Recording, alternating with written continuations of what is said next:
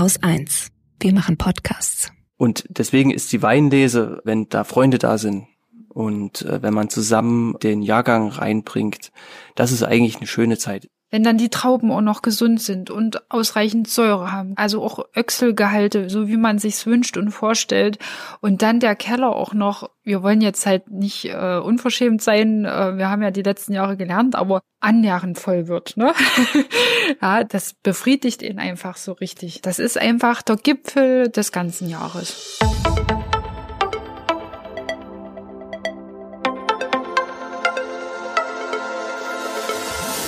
Hallo, ich bin Andrin Schumann und das ist Anhaltspunkte. Hier treffe ich mich mit Menschen, die sich bewusst für ein Leben in Sachsen-Anhalt entschieden haben und die Dinge anpacken.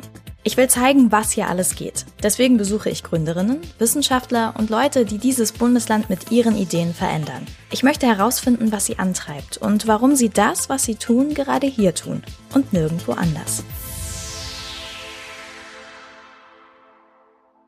In dieser Folge dreht sich alles um Wein. Dafür spreche ich mit den WinzerInnen Marika und Sandro Sperg. Sie führen das Weingut Böhme und Töchter in Gleina. Das liegt im Unstruttal ganz im Süden von Sachsen-Anhalt. Böhme und Töchter ist ein Familienunternehmen. Frank Böhme begann 1986 mit dem Weinanbau. Seine Töchter Marika und Tosca band er schon früh in den Betrieb mit ein. 2017 übernahm dann die junge Generation das Geschäft. Seitdem führen Marika, 33 Jahre alt, und ihr Mann Sandro, 35, das kleine Weingut in Gleina. Marikas ein Jahr ältere Schwester Tosca lebt mit ihrer Familie in Leipzig. Sie übernimmt nebenberuflich das Marketing für Böhme und Töchter, ist also auch aktiver Teil des Unternehmens. Das Saale-Unstrut-Gebiet wird auch die Toskana des Nordens genannt. Nicht umsonst, denke ich, auf der Fahrt zum Weingut.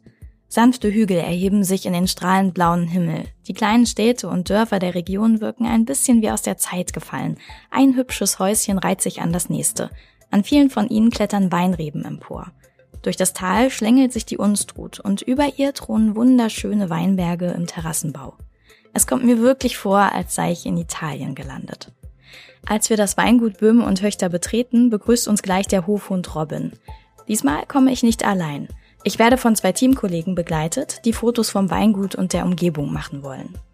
Marika begrüßt uns drei freundlich. Sie trägt ein gelbes T-Shirt, Jeans und einfache Ledersandalen. Ihr braunes, schulterlanges Haar hat sie zur Hälfte zu einem lockeren Zopf zusammengebunden. Auf dem Tisch unter der weinumrankten Holzpergola direkt am Haus hat sie Getränke für uns bereitgestellt. Es gibt Wasser und Rebi. Rebi ist ein Studienprojekt von Sandro, Marika, Tosca und deren Mann. Gemeinsam haben die vier eine Weinschorle in trendigem Design entwickelt. Wir trinken natürlich die alkoholfreie Variante. Nach der kurzen Erfrischung an diesem wirklich heißen Tag führt uns Marika durch das Weingut. Sie zeigt uns die Garagen, in denen ihr Vater vor etwa 30 Jahren mit der Weinherstellung begann. Außerdem den Keller, in dem der Wein gekeltert wird. Darin stehen mehr als zehn große Metalltanks. Auf zwei Tischen aus Edelstahl liegen verschiedene Geräte herum, die ich eher in einem Chemielabor vermutet hätte. Marika nimmt sich viel Zeit und erklärt uns genauer, was an jeder einzelnen Station passiert – Sie führt uns auch in die Lagerräume und durch den Verkaufsraum. Dort werden in einem Holzregal die Böhme und Töchterweine präsentiert. An der Wand hängt ein Foto, das Marika und Tosca als Kinder im Weinberg zeigt und eines von Marika als Weinkönigin. Nach der Tour wird unser Team erstmal noch mit selbstgekochten Königsberger Klopsen von Marikas Großmutter versorgt. Inzwischen ist auch Marikas Mann Sandro eingetroffen. Er hat kurze dunkle Haare, trägt ein schlichtes T-Shirt, eine knielange beige Hose und feste Arbeitsschuhe. Zum Interview sitzen Sandro, Marika und ich unter der Pergola im Hof. In der nächsten Stunde spreche ich mit den beiden darüber, was den Wein in dieser Region ausmacht. Marika und Sandro erzählen mir, warum sie im Herbst manchmal im Keller neben den Weintanks schlafen und wie eine einzige kalte Nacht ihr ganzes Jahr beeinflussen kann. Aber zuerst will ich wissen, wie funktioniert das eigentlich in so einem Familienunternehmen? Also es packen hier alle an. Man kann bald schon sagen, vier Generationen, weil unsere Kinder auch schon mit sehr, sehr viel Motivation und Freude dabei sind und so kleine Aufgaben im Weinberg auch mit viel Freude übernehmen. Ja, jetzt zum Beispiel haben wir einen, einen neuen Weinberg aufgerebt, wo immer noch so Wurzelstücke rumliegen und äh, die müssen dann halt aufgesammelt werden und dann fahren sie mit ihrer kleinen äh, Schubkarre durch die Reihen und sammeln die Wurzelstückchen auf und helfen ähm, ja mit so kleinen Handlangern länger arbeiten. Und Ansonsten machen sie halt auch gern äh, Unordnung. Ja, machen auch gern Unordnung. Und halten dadurch die Großeltern auf Trab. Genau. Aber die Urgroßeltern, die sind halt noch sehr aktiv mit dabei. Der Großvater, der fährt noch die ganze Maschinentechnik in den Direktoranlagen, wo Technik fahren kann. Die Großmutter, die hat mir auch heute erst wieder beim Etikettieren mitgeholfen und versorgt uns jeden Tag mit köstlichen Essen und auch im Herbst unsere Weinleser.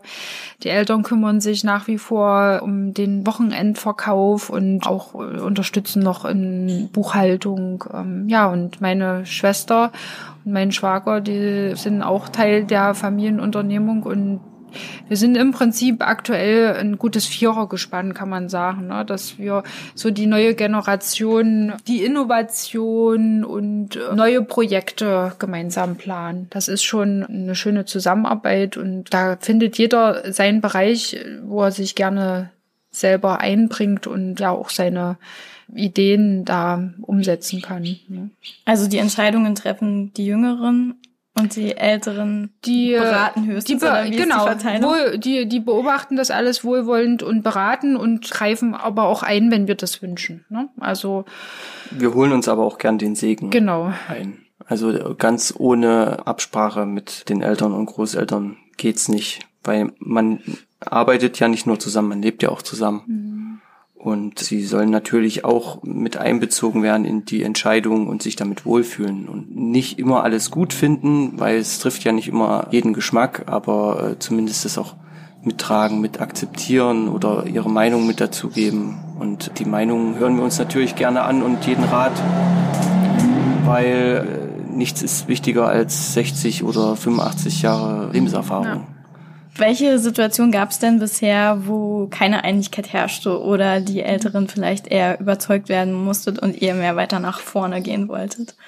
Das war ganz klar unsere, also 2013, als wir unsere Corporate Identity entwickelt haben. Ne, das mhm. war ein schwerer Prozess für, also vor allem für einen Papa, weil wir haben uns im Prinzip von all dem, was er die Jahre vorher selber entwickelt hat und aufgebaut hat. All das haben wir über den Haufen geworfen und haben was Neues entwickelt. Obwohl er in dem Entwicklungsprozess mit dabei war, war es halt ein schwerer Schritt für ihn. Und ich glaube, er ist auch heute noch nicht äh, so 100 Prozent glücklich mit unserem neuen Erscheinungsbild, aber er genießt das jetzt mit Abstand und sagt, okay, mein Geschmack wäre es nicht, aber er lässt sich halt gerne äh, davon überzeugen, dass wir immer ausverkauft sind und unsere Flaschen ja irgendwo gefallen finden müssen. Und da muss man sagen, da haben wir aber auch jetzt eine Aufteilung, also gerade was halt Marketing angeht, das ist wirklich eine Sache, das macht die junge Generation unter sich aus. Ja, aber wenn wir jetzt zum Beispiel einen neuen Bauabschnitt hier auf dem Hof planen, wo wir ja in ein Hofgeschehen eingreifen, was halt meine Eltern und Großeltern und Urgroßeltern die letzten Jahre aktiv gestaltet haben, dann brauchen wir unbedingt den Segen, weil sonst fühlen wir uns mit einer Entscheidung auch nicht wohl. Du hast ja auch hier gelebt, als du Kind warst. Wie war denn deine Kindheit auf dem Weingut? Ja, also das Thema Wein war schon immer sehr präsent. Also ich, soweit ich mich erinnern kann, wurde eigentlich jede Minute dafür aufgewandt, irgendwas zu machen. Ob es draußen im Weinberg war, dass halt alle am Wochenende ran mussten und durchstecken mussten oder entblättern mussten. Oder die Weinlese, ganz klar. Oder der Verkauf, Flaschen am Wochenende abfüllen. Das ist schon, es war schon immer sehr geprägt. Ich habe vor allem auch mit meinem Großvater jede freie Minute genutzt. Ich habe, egal was er gemacht hat, ob er hier die Toilettenanlage gebaut hat, Fliesen gelegt hat, ich war da mit dabei. Ja, das ist, aber das hat halt einfach dazugehört. Aber wie war das denn? Ich stelle mir das als Kind vorbei, da kann man ja ganz weite Strecken überhaupt auch mit Wein nichts anfangen. Das ist ja eher was, ja, das darf man eh nicht trinken und jetzt reden hier alle die ganze Zeit davon. War das irgendwie nervig oder so? Nö, also ich habe meinen ersten Wein schon bei Zeiten getrunken, so ist es nicht. Also mal äh, naschen durfte ich, glaube ich, schon lange vor meiner Konfirmation. Aber letztendlich, ja, man ist halt mit dem Produkt aufgewachsen es war halt wirklich eher so die praktischen Arbeiten. Ne? Als Kinder mit einer geringeren Größe hast halt, kannst du manche Arbeiten im Weinberg leichter durchführen, wie das Stämmchen putzen und so. Da, da war es immer ganz praktisch für meine Eltern und Großeltern, dass sie zwei kleinere Kinder hatten, die sich nicht so weit bücken mussten. Also ja, der Umgang äh, mit dem Produkt, das ist, war für mich als Kind nie irgendwie problematisch oder so, ne? weil ich mehr so mit der Pflanze zu tun hatte. Wie hat es denn angefangen hier mit dem Weingut überhaupt? Ja, also entstanden ist das Weingut äh, im Prinzip aus der Leidenschaft meiner Eltern und Großeltern zum Wein. Also zu DDR-Zeiten war es halt schwierig, eigenen Saale Unstrut Wein zu bekommen. Man hatte halt zwei Erzeuger, das war halt das äh, heutige Landesweingut und die Winzergenossenschaft und auch Rotkäppchen, ja. Aber als, äh, ich sage mal, DDR-Bürger hattest du so deine Probleme, da mal an einer Flasche heimischen Wein ranzukommen.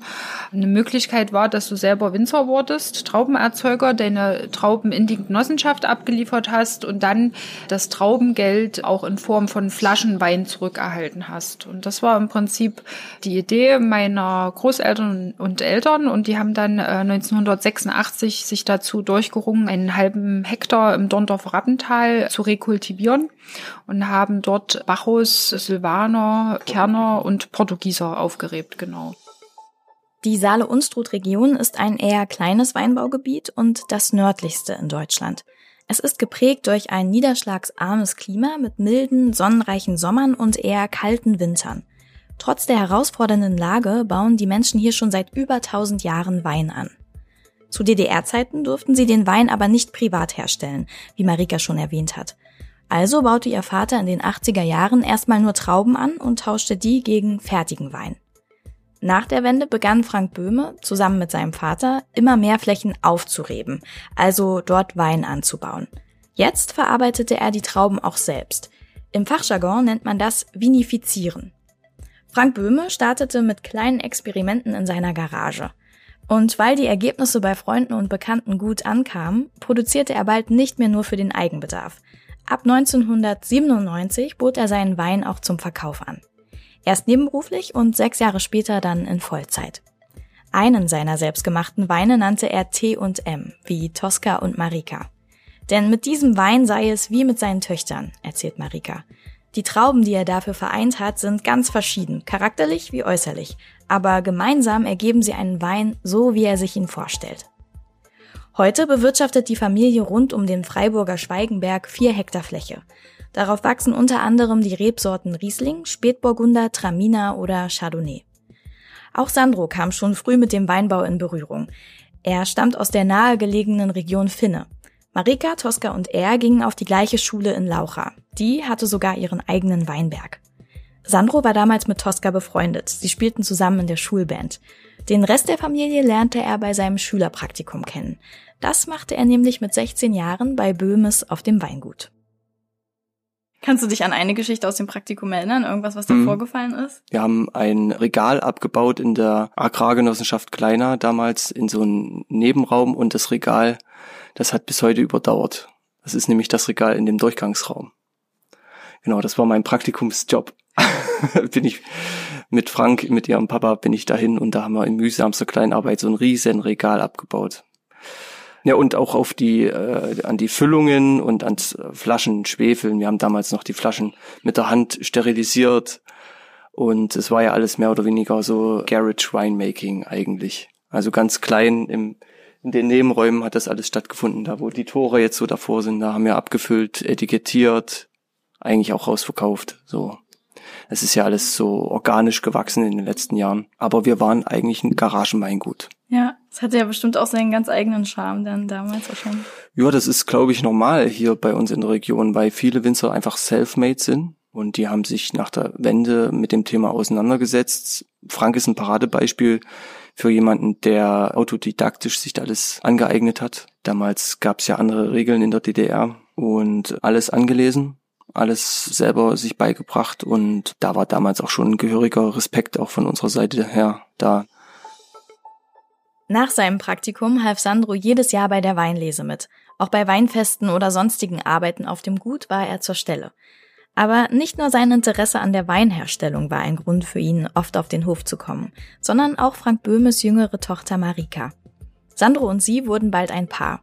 Ich wollte von Sandro wissen, wie das damals für ihn war, in so einen Familienbetrieb dazuzukommen. Na, man wird auf alle Fälle erstmal auf Herz und Nieren geprüft. Ja? Ähm, wie sah die Prüfung aus? Naja, man muss halt mit ran und da wird auch jetzt nicht gefragt, ob man irgendwas gerne macht oder nicht. Man, man macht halt einfach mit, aber wenn das Spaß macht, dann ist das die halbe Miete. Also ich hatte nie Probleme mit körperlicher Arbeit oder mit der Arbeit im Weinberg oder im Keller. Ganz im Gegenteil, mich hat das immer interessiert. Frank war auch ein sehr guter Lehrmeister, wenn ich es jetzt mal so nennen darf. Der hat ja jede freie Minute auch genutzt, um uns Sachen beizubringen. Demnach war es jetzt nicht nur ein Arbeiten, sondern es war auch ein Zuhören, ein Lernen. Und ja, ich meine, es hat ein paar Jahre gedauert, ehe man auch wirklich so in der Familie angekommen ist. Das ist ganz normal. Aber an für sich ging das relativ glatt. 2007 wurde Marika zur Gebietsweinkönigin gekürt. Als Winzertochter kommt man daran nicht vorbei, sagt sie lachend. Ehrenamtlich repräsentierte sie die Weinbauregion Saale-Unstrut in ganz Deutschland. In ihrer einjährigen Amtszeit hatte Marika 250 Termine, darunter kleine regionale Veranstaltungen wie Konfirmationen oder Weinfeste, aber sie war auch auf das Sommerfest vom Bundespräsidenten eingeladen. Sandro begleitete seine Freundin bei vielen Veranstaltungen. Und noch heute profitieren beide von den Kontakten, die Marika damals mit 18 Jahren geknüpft hat, vor allem zu den WinzerInnen in der Region. Dass sie mal in die Fußstapfen ihres Vaters tritt, war allerdings so ganz und gar nicht von Anfang an klar. Also ich bin ja äh, im Prinzip äh, von Kindesbein an in diesen Beruf hereingewachsen.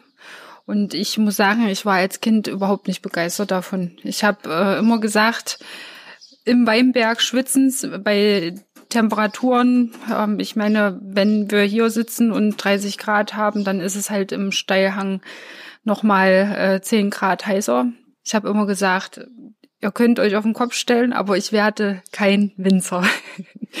Und letztendlich, klar, die erste Motivation sicherlich auch schon immer so ein innerliches Pflichtgefühl gegenüber der Familie, weil es ist schon eine starke Bande, die wir hier sind. Und wenn man sieht, wie viel Energie und Leidenschaft die Eltern und Großeltern da reinstecken, dann dreht man der Sache nicht einfach den Rücken zu und sagt, seht mal zu, wie er das hier weitermacht, ähm, ich mache was anderes. Und ja, ich habe dann letztendlich nach dem Abitur tatsächlich auch gesagt, okay, ob ich gleich Nägel mit Köpfen machen muss und studieren muss in dem Bereich, das äh, lasse ich mir offen. Ich gehe jetzt erstmal den praktischen Weg und mache eine Ausbildung und gucke, wie es dann weitergeht. Und letztendlich habe ich dann hier in der Region eine dreijährige Ausbildung zur Winzerin gemacht. Und es war eigentlich sehr schnell klar, dass der Weg auch so weitergehen wird und habe dann äh, in Geisenheim Weinbau und äh, Önologie studiert. Ich muss auch ehrlich sagen, ich habe für mich äh, keine beruflichen Alternativen gesehen. Und das ist auch heute noch so. Ich, ich kann nicht sagen, dass ich in einem anderen Bereich vielleicht hätte was machen wollen. Und demnach bin ich glücklich mit der Situation, weil ich mir sage, okay, ich bin einfach für das, was ich mache, geschaffen und bestimmt. Also bei mir war das nicht von vornherein klar, wo es hingehen soll. Ich bin seit jeher immer ein Mensch, der in alle Himmelsrichtungen möchte. Und Marika ist Gott sei Dank ein Mensch an meiner Seite, meine Frau, die mich dann gerne auch mal einnordet. Ich bin gleich nach dem Abitur äh, von der Bundeswehr eingezogen worden. Dann bin ich nach Jena gegangen, habe BWL studiert, vier Semester, habe das dann auch sein lassen. Und am Ende war es die Schwiegermutter, die Heike von Marika, die Mama, die mich dazu überredet hat, eine Küferausbildung zu beginnen. Küfer ist der alte Begriff für Kellerwirt, also für Wein- und Sektherstellung. Das habe ich zwei Jahre gemacht in der Rotkäppchen Sektkellerei in Freiburg. Und mit den praktischen Grundlagen ist es mir dann doch auch einfacher gefallen, die Entscheidung zu treffen, mit Marika mitzugehen nach Geisenheim und dort nicht Weinbau und Önologie zu studieren, weil das war in meiner Ausbildung schon ein großes Thema. Ich bin auch schon immer Marketing und BWL interessiert und da habe ich mich dann für den Studiengang Internationale Weinwirtschaft entschieden, der alles, so ziemlich alles in dem Feld abdeckt, noch mehr Richtung Marketing geht, als jetzt in die Önologie. Und es hat uns eigentlich die Kombination von uns beiden, das hat uns so äh, gut gefallen, dass sie in die Richtung geht und ich gehe mehr in die Richtung. Und wir haben uns damals schon gedacht, das ist eine sehr gute Kombination. Hat sich bewahrheitet. An dieser Stelle mache ich einen kleinen Exkurs in die Weinsprache und erkläre ein paar Grundbegriffe. Önologie zum Beispiel, also das, was Marika studiert hat, ist griechisch und bezeichnet die Lehre und Wissenschaft vom Wein. Außerdem spricht man bei der Weinherstellung oft vom Ausbau der Trauben. Damit sind alle Arbeiten im Weinkeller gemeint, also alles das, was zwischen der Gärung und dem Abfüllen des Weines in die Flasche passiert. Das macht jede Winzerin und jeder Winzer etwas anders. Deswegen verleihen sie dem Wein vor allem im Keller ihre ganz persönliche Note. Darunter fällt zum Beispiel, welche Gärung sie verwenden. Bei der Spontanvergärung etwa, die Marika noch erwähnen wird, setzen sie nur Hefearten ein, die ganz natürlich im Weinberg und Keller vorkommen, geben also keine speziell gezüchteten Weinhefen zu. Ein weiterer Begriff, der in unserem Gespräch noch auftaucht, ist Öchselgehalt. Der Öchselwert gibt an, wie viel Zucker in einer noch nicht geernteten Traube steckt. Damit kann man abschätzen, wie viel Alkohol der fertige Wein später enthält.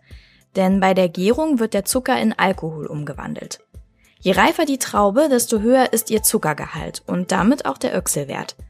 Der ist ein wichtiges Qualitätskriterium, besonders in nördlichen Anbaugebieten, wo die Sonneneinstrahlung nicht ganz so hoch ist. Denn nur wenn die Trauben trotzdem genug Sonne abbekommen, werden sie wirklich reif und enthalten genug Zucker für leckeren Wein.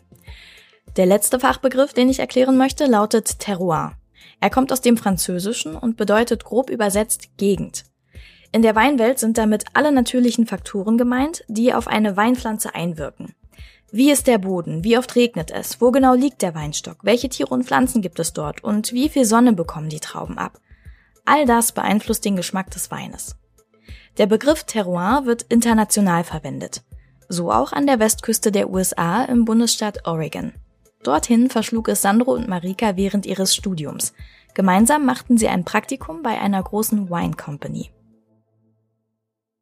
Was hat euch denn nach Oregon verschlagen und was habt ihr da gelernt? Oregon hat halt klimatisch ähnliche Bedingungen wie wir und auch Rebsorten technisch sind die ähnlich aufgestellt. Die haben viele Burgunder, viel Chardonnay, viel Pinot Noir, Riesling, Traminer, also ähnliches Rebsortenspektrum wie wir und wir wollten einfach wissen, wie die mit den Rebsorten arbeiten. Ist sehr Rotwein-affin alles, sehr französisch lastig dort, also viele große französische Winemaker sind dort und bauen die Wirtschaft mit auf die Weinwirtschaft ist sehr erfolgreich mittlerweile. Und äh, weil wir uns eh auch verstärkt den Rotwein widmen wollten, ja, vor allen Dingen den Spätburgunder, ist es dann halt Oregon geworden. Ähm, letztendlich sind wir beide in einem äh, recht großen Betrieb gelandet. Also wir haben da auch einfach mal gesehen, wie man im großen Stil Wein herstellt. Gut, Sandro kannte es ja schon aus seiner Ausbildung in der Sektkellerei. Aber das war schon eine andere Welt ne, für uns. Und wir haben vieles gelernt, vieles gesehen, was in Deutschland nicht durchführbar ist, weil die Gesetzmäßigkeiten einfach für manche Methoden der Weinherstellung nicht gegeben sind. Wir haben viel Positives mitgenommen, ja, vor allem auch die, die Einstellung der, der Menschen. Wie war die? Ja, die waren einfach irgendwie freier, ne? Viel freier Immer und unbefangener. Locker gut drauf, das Leben vielleicht nicht ganz so ernst genommen wie wir. Zumindest hatte man das Gefühl, ja, und es war einfach, neue Menschen kennenzulernen, neue Freundschaften zu schließen. Ja, letztendlich war es ein ganz anderes Lebensgefühl. Wir waren dort auch frei, wir haben unseren Lohn bekommen hatten nichts anderes zu tun, als zu arbeiten und diesen Lohn auszugeben in unserer Freizeit.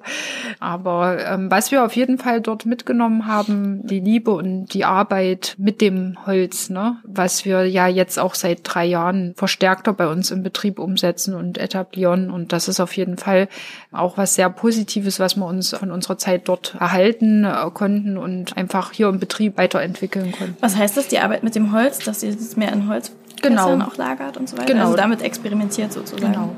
Dass wir im Prinzip auch in der Ausbau der Weine im Holzfass nicht nur im Rotweinsegment vorsehen, sondern vor allem auch äh, verstärkter im Weißweinsegment damit arbeiten. Im Premium-Segment wir auch verstärkt auf noch natürlichere Verfahren der Vinifizierung setzen und im Holz im Prinzip spontan die Weine vergären lassen. Am liebsten wären Marika und Sandro dort geblieben, doch sie mussten zurück, um ihr Studium zu beenden. Danach starteten beide direkt ins Berufsleben. Marika stieg bei ihren Eltern ins Unternehmen mit ein. Sandro fing bei der Winzervereinigung Freiburg an. Dort war er für die Produktentwicklung und den Export zuständig und daher viel auf Reisen. 2017 begann er intensiver beim Weingut Böhme und Töchter mitzuarbeiten. In diesem Jahr haben Marika und er zum ersten Mal den Keller gemacht, also die Weinherstellung übernommen. Zwei Jahre später kündigte Sandro bei der Winzervereinigung und stieg voll im Familienunternehmen mit ein. Anders ließen sich die vielen Herausforderungen mit eigenem Weingut, seinem Job, dem vielen Reisen und der Familie nicht mehr stemmen, erzählt er. Denn inzwischen waren Marika und er selbst Eltern geworden. Ihre Zwillinge sind heute vier Jahre alt. Tosca wird eines Tages vielleicht auch Vollzeit in den Betrieb mit einsteigen, aber wann und ob überhaupt, das wollen sich die Schwestern noch offen halten. Dass so ein Weingut viel Arbeit macht, merke ich auch während des Interviews. Zwischendurch klingelt immer wieder das Telefon oder Kundschaft fährt auf den Hof, um kistenweise Wein zu kaufen. Mehrmals steht einer der beiden ganz leise vom Tisch auf, um sich um die Kundinnen zu kümmern. Marika und Sandro machen einen ruhigen, eher zurückhaltenden Eindruck. Sie reden beide sehr bedacht, tasten sich mit ihren Worten langsam voran. Dabei halten sie Blickkontakt miteinander und ergänzen, falls der jeweils andere etwas Wichtiges vergessen hat. Durch das, was und wie sie es erzählen, merke ich, wie viel Energie sie in das Weingut stecken, wie groß ihre Hingabe ist, aber auch die Verantwortung, die sie für den Familienbetrieb tragen. Also es ist Wahnsinn. Das ist, äh, man kann sagen, sowohl der Bereich, der Außenbereich als auch der Innenbereich ist 365 Tage im Jahr äh, fordert er uns, ganz einfach. Und deswegen ist die Weinlese, wenn da Freunde da sind, und äh, wenn man zusammen den Jahrgang reinbringt, das ist eigentlich eine schöne Zeit. Man arbeitet viel rund um die Uhr, aber am Ende ja, das ist so, so ein erlösendes äh, Gefühl irgendwie. Wenn dann die Trauben auch noch gesund sind und ausreichend Säure haben, also auch Öchselgehalte, so wie man sich's wünscht und vorstellt. Und dann der Keller auch noch wir wollen jetzt halt nicht äh, unverschämt sein, äh, wir haben ja die letzten Jahre gelernt, aber annähernd voll wird. Ne? ja, das ist so, das befriedigt ihn einfach so richtig. Ne? Das ist, das ist einfach der Gipfel des ganzen Jahres. Wenn wir es dann noch schaffen, das alles ordentlich und sauber durch die Gärung zu führen und dann einen guten Jahrgang auf die Flasche bringen und dann die erste Zeit probieren wir zu zweit ja hinter verschlossenen Türen. Aber wenn wir dann sagen, okay, wir sind jetzt bereit und jetzt laden wir uns unsere Händler und gastronomischen Partner ein und die probieren und sagen, habt ihr gut gemacht und kloppen uns auf die Schulter. Das ist einfach nur, das, das ist einfach nur, ja, äußerst äh, zufriedenstellend und das macht einen glücklich auf jeden Fall. Was du im Keller gesagt hast, das fand ich voll schön als Bild, mhm. um mal so einen kleinen Einblick in eure Arbeit zu bekommen. Da ging es irgendwie um den Zuckergehalt im Wein mhm. und die Gärung. Kannst du da mal beschreiben, wie ihr euch da einsetzt? dass das gut wird und den richtigen Punkt für euch erreicht. Ja, also die Frage war im Keller, was das für Gerätschaften sind. Und da habe ich erklärt, dass das die Titrieranlage für die Restzuckerbestimmung nach Rebelein ist. Und ähm, genau da habe ich erklärt, wie wir im Prinzip äh, im Herbst unsere Weine äh, beim gewünschten Restzuckergehalt auch stehen lassen. Also das machen wir in der Basis, im Lagenweinsegment im Prinzip nicht. Die lassen wir im Prinzip fast komplett durchgern. Aber im Gutsweinsegment, wo wir auch mal einen feinherben Bacchus oder einen feinherben Weißburgunder haben möchten, da stoppen wir die Tanks bei unserer gewünschten äh, Restsüße ab, so dass wir im Prinzip nicht ähm, im Nachgang Süße durch Süßreserve zugeben müssen, sondern dass wir die Fructose, die als letztes im Prinzip von den Hefen umgesetzt werden zu Alkohol, dass wir die erhalten können. Und da ja, dann ist das im Prinzip eine sehr, sehr spannende Phase. Ja, also es ist teilweise so, dass wir nächtelang dann, ich habe gesagt, fast neben den Tanks schlafen und mhm. ständig engmaschig kontrollieren. Ist er denn jetzt bei 10 Gramm, bei 11 Gramm, bei 12 Gramm, je nachdem, wo ich ihn haben möchte.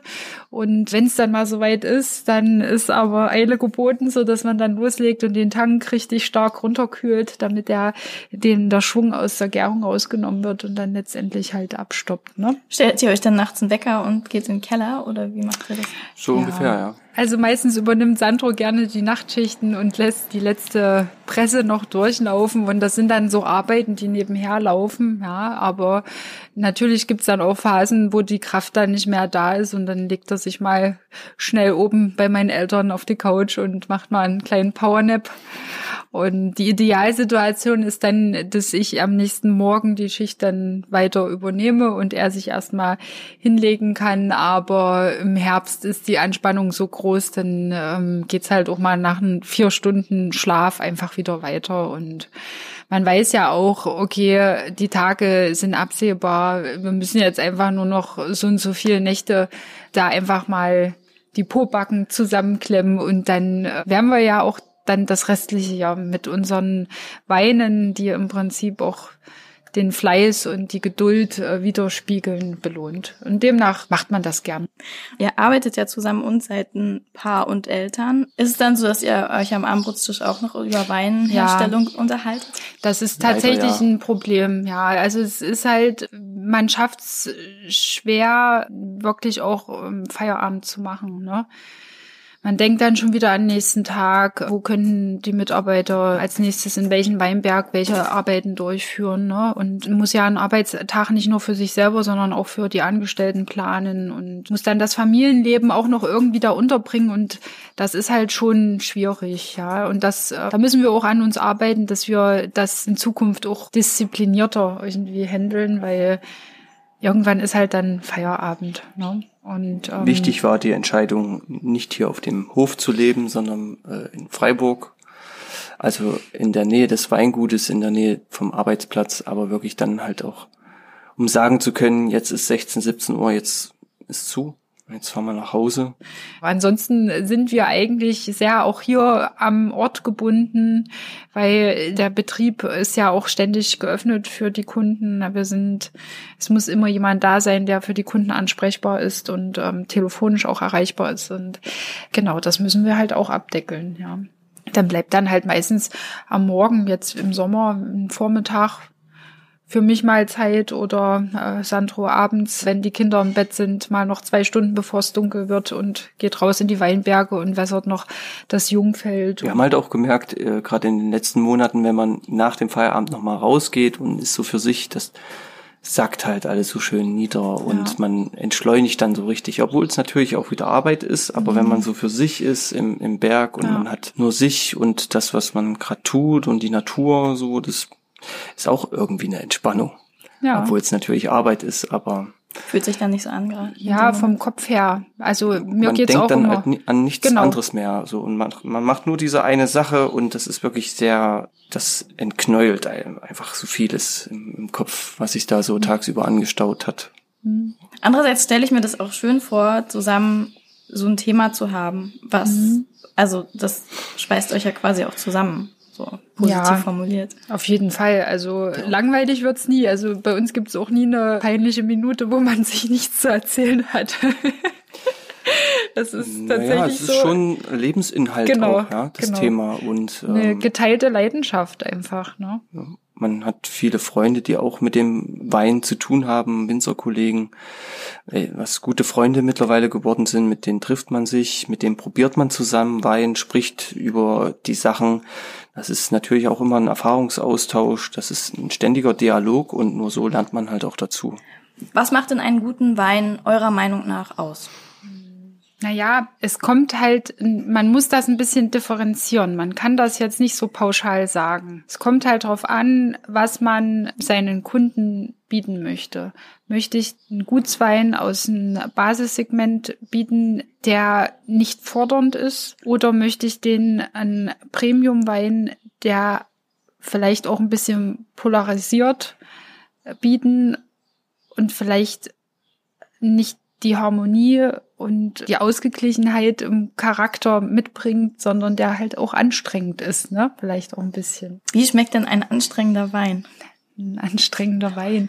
Anstrengend ist jetzt vielleicht auch nicht ganz so äh, geschickt von Fordernd. mir gewählt. Fordernd. Fordernd ist der bessere Ausdruck. Fordernd, ähm, das ist für uns ein Wein, der jetzt nicht perfekt mit Süße und Restzucker eingestellt ist und sehr harmonisch und geschmeidig dahergeht und äh, am Gaumen herunterfließt. Das ist ein Wein, der darf Ecken und Kanten haben. Der kann knochentrocken sein und nur 0,2, 0,3 Gramm Restsüße dastehen haben im Weißweinbereich und aber auch noch eine spritzige Säure. Das sind halt Charakterweine, ne?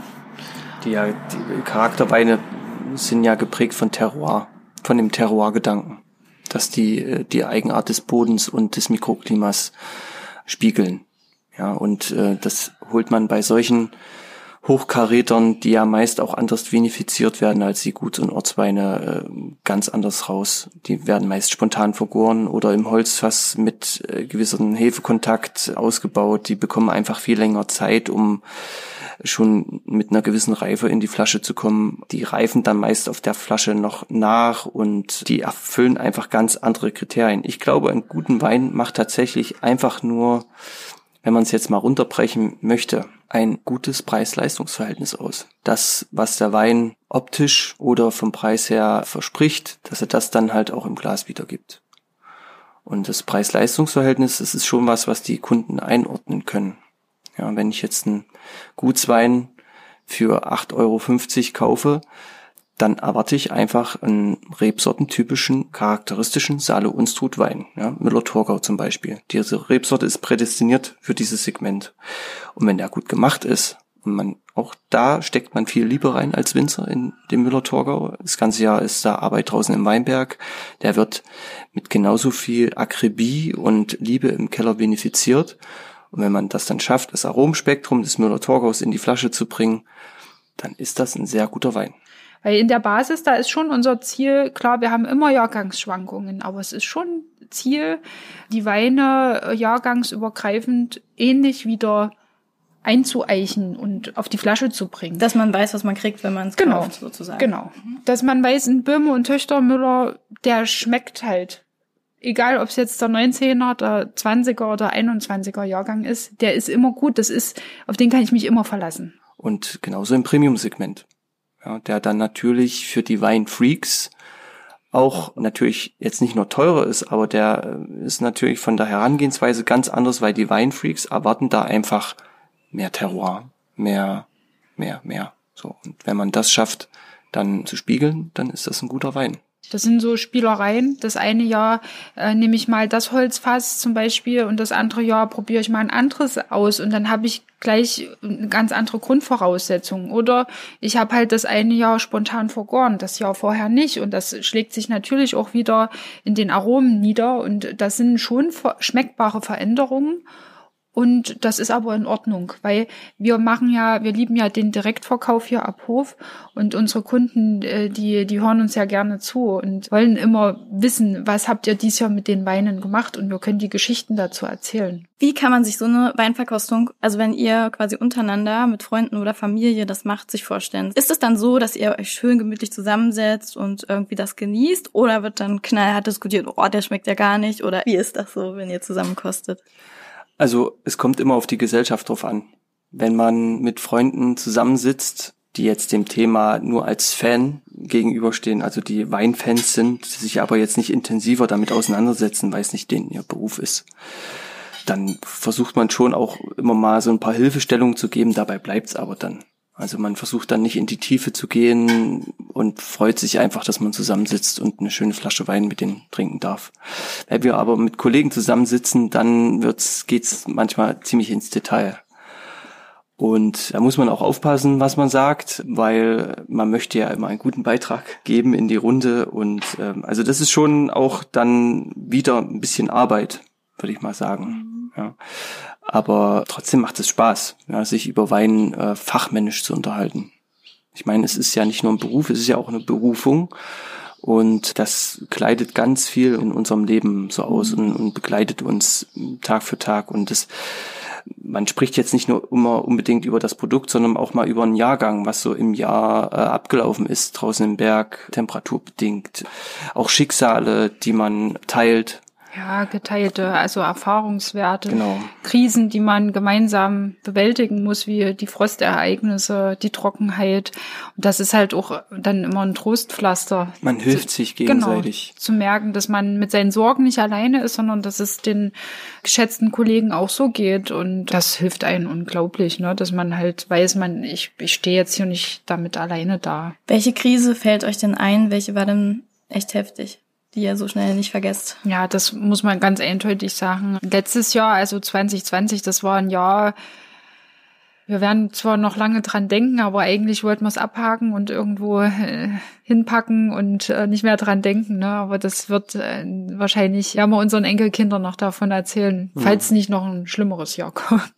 Es hat halt angefangen mit Corona und keiner wusste, was passiert. Ja, bei uns ist es halt immer das Frühjahr eine extrem wichtige Jahreszeit und haben uns gedacht, jo, jetzt kommt's früher Jetzt erwachen unsere Kunden aus dem Winterschlaf und die ersten Weinfeste beginnen und jetzt geht's los. Und dann kam Corona. So. Und das war schon, es hat belastet. Und man hat sich dann aber irgendwann ja, dran gewöhnt, dass es halt weiterhin ruhig geblieben ist, so wie man auch schon die Wochen vorher ruhig gelebt hatte, was den Abverkauf angeht.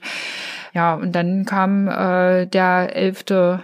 Mai, ne, in der Nacht vom 11. auf den 12. Mai hat uns äh, zwei Drittel unserer Rebflächen durch die Eisheiligen, also die jungen Triebe, der neue Austrieb, der im Prinzip den neuen Jahrgang mit sich bringt und trägt, erfroren. Und das war einfach noch der Gipfel wie ging es euch da, als ihr Morgen aufgewacht äh, seid und es mitbekommen habt? Naja, also die, ich hatte ja eine recht bequeme Aufgabe. Ich durfte Kinder betreuen, aber Sandro und unser Mitarbeiter, der Enrico und noch unser Schwager, der Carlo und noch zwei weitere Freunde und Bekannte, ach drei waren es sogar, mhm. die haben insgesamt mit 50 äh, Feuertonnen Feuer gemacht, unseren drei größten Weinbergen und versucht gegen die Kälte anzukämpfen bis früh um sechs, ne, habt ihr die Tonnen bespielt und sind total erschöpft ins Bett gegangen und waren sich eigentlich siegessicher. Ne? Ja, es sah gar nicht so schlecht ja, aus.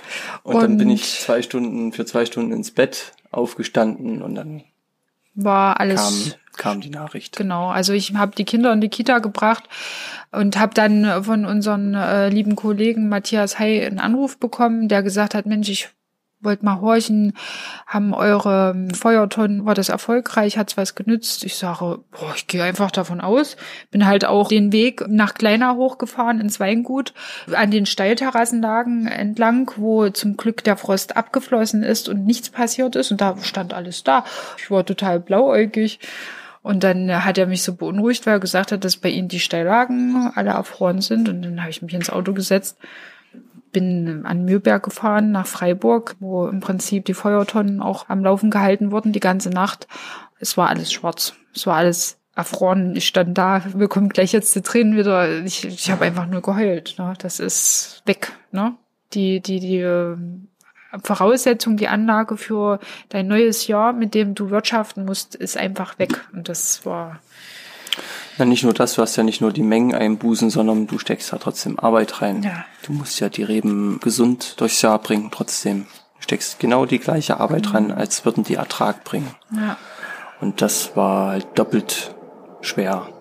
Ach, man muss die quasi genauso pflegen, als wären sie noch okay damit sie dann im nächsten Jahr wieder genau. okay Also sind? weil wenn wenn ich jetzt sage, okay, ich lasse das einfach äh, verwildern und lass es einfach wachsen und machst auch keinen Pflanzenschutz und nichts, dann züchtest du dir ja Pilze ran. Okay. Ne? Dann dann fällt da Mehltau rein und setzt sich halt auch dann im Holz fest, was dann auch schon wieder das Zielholz für deinen Folgejahrgang ist wo du im Prinzip auch schon eine Kultur angezüchtet hast, wo du dann das Jahr darauf auch dann wieder Schaden davon trägst. Demnach Du hattest, also wir hatten die gleichen personellen Aufwendungen und auch materiellen Aufwendungen, wie als hätten da Trauben dran gehangen. Ne?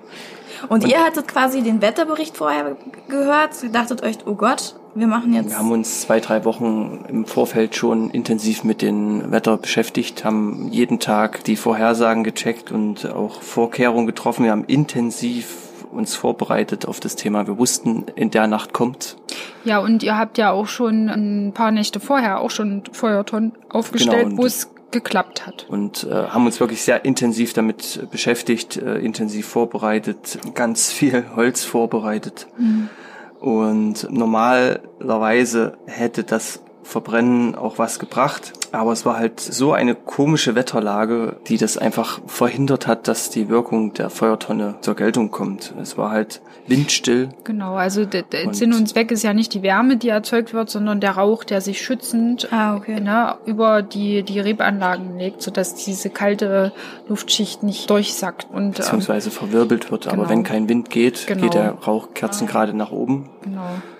Und es war sternenklar. Es hat bis um sechs vorher noch geregnet. Es sind halt alle ungünstigen Bedingungen zusammengekommen, die irgendwie zusammenkommen konnten. Und das klingt schon wie ein Action-Thriller, der in einer Tragödie geendet ist. Ja, ja, das war es durchaus. Ja. Also da hat man auch wirklich bestimmt zwei, drei Monate richtig mm. zu knapsen.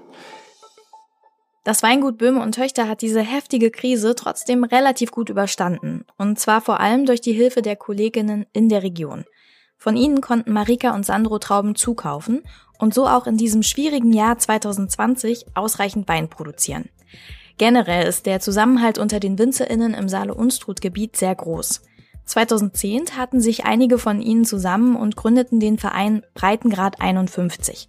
Darunter auch das Weingut Böhme und Töchter. Breitengrad 51 übrigens deshalb, weil die neun Weingüter der Initiative auf dem 51. Breitengrad liegen.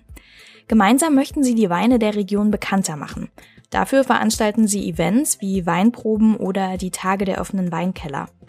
Außerdem wollen sie sich gegenseitig anspornen, trotz der nördlichen Lage Qualitätsweine zu produzieren. Die sollen mit den Besten des Landes mithalten können. Dafür haben die Breitengradler strenge Qualitätskriterien entwickelt, an die sich alle Mitglieder halten. Zum Beispiel dürfen die verwendeten Trauben ausschließlich von Hand gelesen werden wichtig ist einfach der Erfahrungsaustausch, den man hat. Wichtig ist das gemeinsame Probieren, das gemeinsame äh, Betreiben von Veranstaltungen, gemeinsames Vordringen in gewisse Kundenkreise, die man alleine vielleicht nicht schafft. Das gemeinsame Bewältigen von Krisen, aber auch das gemeinsame Arbeiten an einem Profil für Saale Unstrut. Es ist schön, dass es hier so viele Rebsorten gibt, aber es erschwert natürlich auch die Strahlkraft des, des Anbaugebiets äh, national und international. Wenn man jetzt zum Beispiel mal an andere Anbaugebiete denkt, wie die Mosel, steht halt für Riesling, ja, Franken steht für Silvaner und das ist eine gewisse Profilierung, die da stattgefunden hat, die die Region dann halt auch einzigartig machen und zum Alleinstellungsmerkmal verhelfen. Das fehlt Saale Unsrut noch ein bisschen. Wir haben eine wahnsinnige Kultur, wir haben wunderschöne historische Bauten hier, wir haben wunderschöne Weinbergslagen, aber so richtig an Profil fehlt's noch. Das ist etwas, was man alleine einfach nicht in den Umfang schafft. Da braucht man einfach Mitstreiter. Natürlich ist man auch Mitbewerber, aber man sieht sich eigentlich viel mehr als Kollegen und Freund als Wettbewerber. Was würdet ihr sagen, was macht den Saale Unstrutwein aus? Er ist geprägt vom nördlichen Terroir, würde ich jetzt mal sagen. Ja, also wir haben seit jeher nicht, gut, okay, die letzten Jahre war es anders aufgrund äh, der warmen Jahrgänge, aber normalerweise haben wir äh, sehr moderate Alkoholgehalte, sehr frische, aromatische Weißweine, geprägt von den Böden, die wir hier haben, Muschelkalk und äh, Lösslehm. Ähm, wir haben ein großes Rebsortenspektrum, das ist Fluch und Segen zugleich. Das ist ein bisschen bedingt auch durch die Geschichte äh, in der DDR, weil vielerorts das angebaut wurde, was gerade da war, was zur Verfügung stand. Dahingehend ist also Nachholbedarf, aber wir haben halt immer noch Rebsorten im Bestand, die die Leute interessieren, wie zum Beispiel den Kerner oder den Bacchus oder den Portugieser. Hm, ganz viele Rebsorten, die mittlerweile auf der großen Landkarte der deutschen Rebsorte verschwunden sind. Ja, aber Leute werden bei uns dann immer noch fündig nach solchen Spezialitäten. Und hier und da sich das zu bewahren, das macht halt Saale Unstrut auch aus. Wir sind ein kleines Anbaugebiet mit einer relativ hohen Dichte an Winzern, die gut zusammenarbeiten. Man hat schon das Gefühl, dass die Zäune immer niedriger geworden sind in den letzten Jahren, weil man einfach merkt, dass das überhaupt nichts bringt, eigenbrötlerisch nur sein Ding zu machen, sondern auch äh, in gewisser Maßen an den Strang zu ziehen.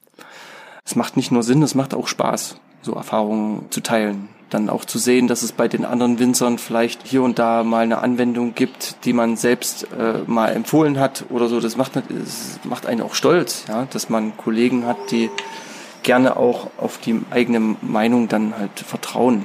Würdet ihr sagen, das ist ein Generationending, dass die Zäune niedriger geworden sind? Ja. Ja, denke ich auch. Also man merkt das jetzt einfach ähm, in den Betrieben. Ich meine, die sind ja nichtsdestotrotz alle immer noch jung im Vergleich zu den äh, anderen alten Bundesländern. Aber man merkt jetzt schon die Generation, die aktuell die Gründergeneration sozusagen ablöst, die ist schon sehr daran interessiert, zu kooperieren und zusammenzuarbeiten mit den Kollegen. Und das macht ja auch Spaß. Und so ein Rebi, den gibt's halt nicht nur bei uns und hier in der Gastronomie, den gibt's halt auch bei den Heiß zum Beispiel im Gutsausschank. Und das ist doch, wir sind da so stolz drauf, dass, dass halt äh, wir Winzer untereinander halt auch unsere Produkte verkaufen. Böhme und Töchter verkauft ungefähr 40.000 Flaschen im Jahr. Davon macht das Basissegment zwei Drittel aus, also die sogenannten Guts- und Ortsweine. Preislich starten die bei 8,50 Euro. Das Premium-Segment umfasst ein Drittel. Darunter fallen die anspruchsvolleren Lagenweine. Die kosten zwischen 17 und 32 Euro pro Flasche. Etwa 60 Prozent der gesamten Produktion kaufen die Kundinnen direkt vom Hof und online. 20 Prozent gehen jeweils an die Gastronomie und den Fachhandel. Neben der direkten Umgebung gehen die Weine vor allem nach Leipzig, Erfurt und Weimar. Außerdem gibt es Abnehmer in Berlin, München und Magdeburg. Als kleines Weingut haben sie nicht die Absicht, überall mitzumischen, erzählen Sandro und Marika, sondern wollen wenige, aber dafür verlässliche Partnerschaften aufbauen. Ein Großteil sind wirklich treue Kunden, die auch schon vor Jahren bei meinen Eltern Wein eingekauft haben. Es sind aber wirklich Kunden auf uns aufmerksam geworden, weil wir uns mit einer modernen und frischen Ausstattung ähm, in Leipzig und den umliegenden Städten platziert haben. In der Gastronomie. In der Gastronomie, genau. Und Tourismus. Also das ist ein weil wir auch vorhin die Frage hatten, ob wir was Positives aus den Krisen ziehen konnten. Also ich muss sagen, wir haben letztes Jahr einen super Sommer dann gehabt, als die Öffnungen wieder möglich waren, haben unglaublich viele Deutsche Urlaub im Land gemacht, haben die Saale-Unstrut-Region erkundet und sind so auf uns aufmerksam geworden. Ja, und dann noch viel so Mund-zu-Mund-Propaganda, ja. viel Weiterempfehlungen einfach. Ja. Und für uns ist die Gastronomie eigentlich so mit die wichtigste Plattform, weil nicht, du hast ja nicht nur den Gastronomen als Kunden, sondern du hast dann halt auch die Gäste, die Gäste in der Gastronomie und wenn die den Wein gut fanden, kommen die dann zu dir. Also das ist eine Gastronomie, ist ein ganz, ganz wichtiger Multiplikator für uns. Was wünscht ihr euch denn für die Zukunft eures Weinguts? Ruhigere Zeiten, ja, mal ein paar, ein paar weniger, also einfach mal ein paar gute Jahre. Weniger Stress, dann sind wir alle beide realistisch, das wird nie passieren. Aber da sind wir auch selber dran schuld, weil wir uns auch immer wieder selber antreiben. Wir sind halt Menschen, die, die brauchen immer Herausforderungen. Genau. So brauchen ja. Projekte, immer eine Beschäftigung. Wir können nicht stillstehen. Also so der ja. Blick für die Weiterentwicklung, das brauchen wir halt. Spornt uns ja. immer an, immer neue Sachen auszuprobieren aber ein bisschen mehr Ruhe wäre schön. Genau, also ähm, so Gelassenheit. Ja. Das und ich glaube, das kann kommen, wenn wir wieder ein paar sichere Ernten eingefahren haben, wenn wir auch mal wieder einen vollen Keller haben, wenn wir Krisen von außen, die die nicht mehr unseren Arbeitsalltag so stark beeinflussen. Ja, und dann wünschen wir uns vor allem auch, dass der Familienbetrieb auch weiterhin Familienbetrieb bleiben kann, dass halt die Familie und vor allem auch die Großeltern noch lange erhalten bleiben. Ne? Schon während des Gesprächs mit Marika und Sandro wusste ich, dass ich Wein ab sofort anders trinken werde. Ich habe viel von den beiden gelernt und trotzdem nur an der Oberfläche gekratzt. Wein machen und trinken bleibt ein kleines Mysterium für mich. Durch den Besuch bei Böhme und Töchter habe ich jedenfalls großen Respekt vor der Arbeit und Sorgfalt, die in diesem Getränk stecken. Marika und Sandro wollen die tausendjährige Weinbaukultur ihres Anbaugebiets erhalten. Dafür nehmen sie einiges an Strapazen in den schwer zu bewirtschaftenden Steillagen in Kauf. Sie folgen der Devise je schonender, desto besser. Und das nicht nur bei der Weinherstellung, sondern eigentlich bei allem, was sie tun. Ob im Weinberg, im Keller, beim Marketing oder der Wahl ihrer Geschäftspartnerinnen, es geht ihnen um Qualität, nicht Quantität. Was mich beeindruckt hat, beim Familienunternehmen Böhm und Töchter weiß jede Generation, wann sie dran ist. Marika, Tosca und Sandro achten das, was die Generationen vor ihnen erschaffen haben, gehen aber trotzdem ihren ganz eigenen Weg. Die Eltern und Großeltern unterstützen nach wie vor. Bei Fragen zum aktuellen Geschäft halten sie sich aber zurück. Sie haben Vertrauen und lassen die neue Generation machen, auch wenn sie manches vielleicht anders entscheiden würden.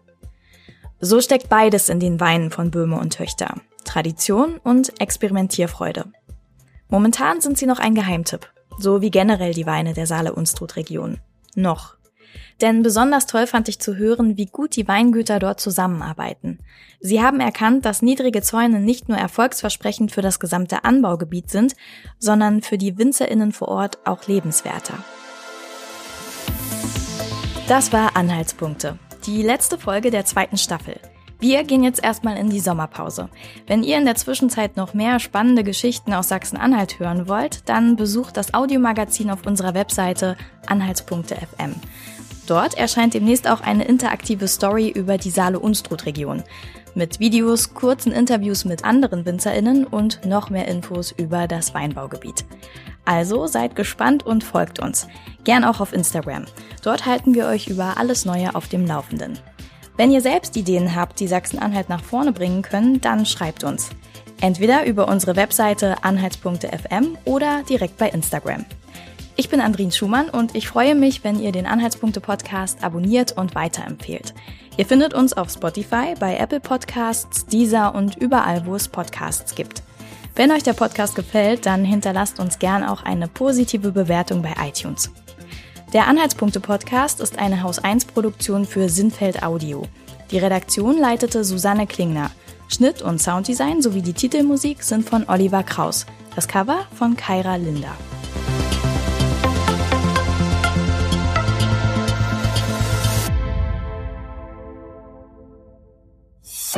Eine Produktion von Haus 1.